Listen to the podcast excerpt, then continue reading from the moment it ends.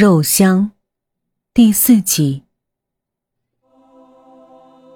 金德无兄，昆州城已经陷入一种巨大的恐怖中了，不断有人奇怪的死去，城外到处都是新坟，而且死的都是男人，全城充满了死人的臭味儿。和尚与道士都忙着做法事，但没有任何证据表明昆州流行了瘟疫。唯一的解释就是鬼魂作祟。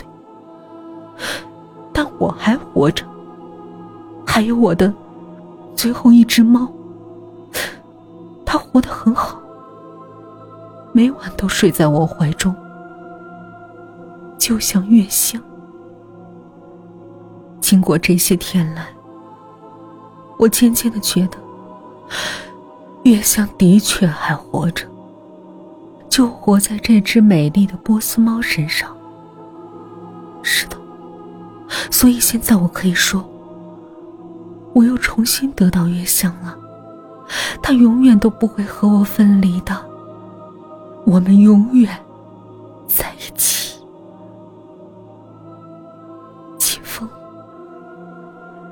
这昆州城里死亡的气息，风贯穿了我的房间，席卷过我的身体。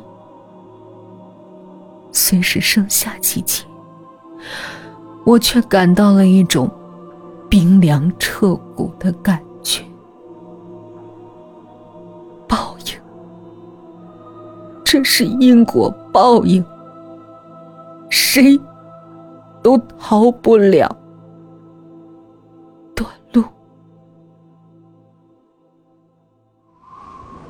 看到这儿，一阵风穿过了我窗户，打到我的额头。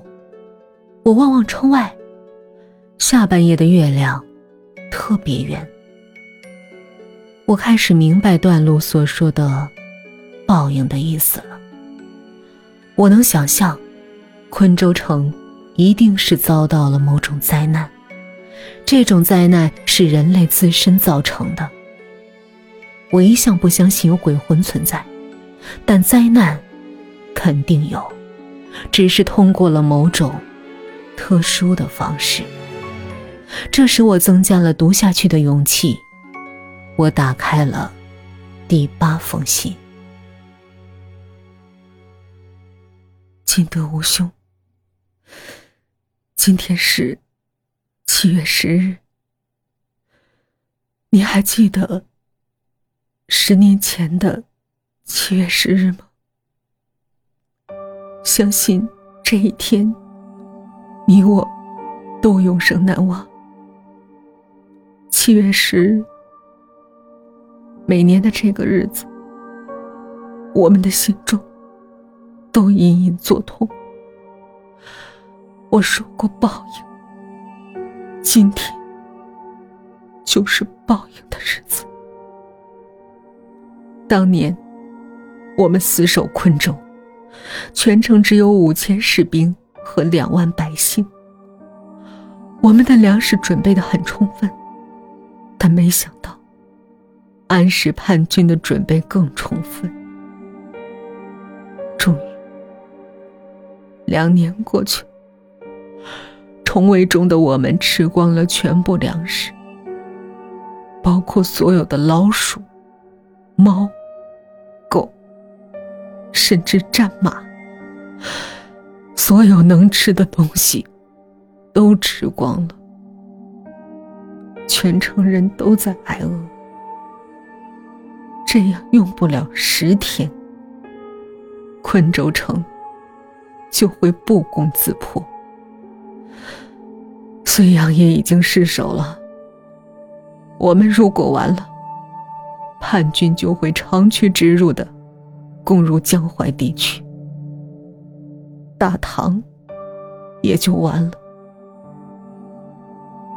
我们永远都不会忘记那天，我给你们煮了一锅肉，你们都很惊讶哪儿来的肉。我没有说，只是让你们先尝尝。你们吃了，你们吃的很香。你们说，这是你们一生中最好吃的肉。最后，我告诉你们，只是越香的肉，你们都吐了，然后你们都哭了。你们这群大男人像女人一样流下了眼泪。是的，是我亲手杀了月香。那天，月光皎洁，月香依旧美丽动人。尽管他已经有三天粒米未进了，我的手里拿着一把刀，我站在他面前，看着他许久，但是我终究没有勇气。我的刀掉在了地上，我放，我决心和他一起死。但是绝顶聪明的月香看出了我拿刀的意图，他轻轻的对我说：“杀了我吧，女人对战争没有用，杀了我吧。”把我的肉吃，我总之是要给饿死的，不如死在我爱的人手里，让我的肉体进入你的肉体之内，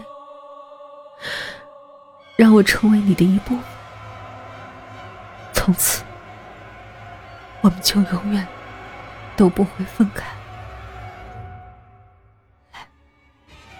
动手吧像个男子汉那样，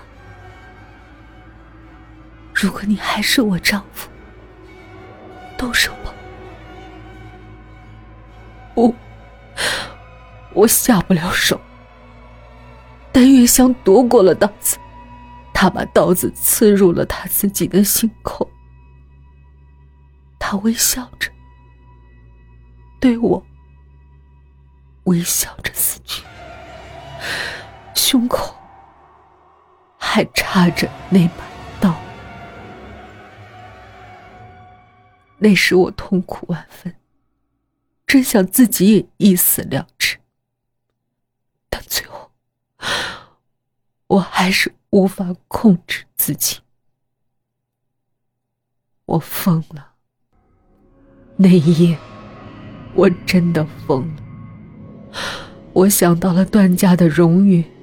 我想到了死守昆州的誓言，我把月香肢解了。我说过，那夜我疯了，我爱他，所以我肢解他。这就是理由，这理由你们永远都不会理解，因为你们没有那种刻骨铭心的爱。是的，我把他肢解了，完成了他死前交代我的事儿。我把他的肉剁下来，他的肉充满了香味，天生的香味。他是个绝代佳人，就算变成了一堆锅里的肉。当时我干这事儿的时候，一点都没有罪恶感和恐惧感。那夜，我真的疯了，我只想永远的和他在一起。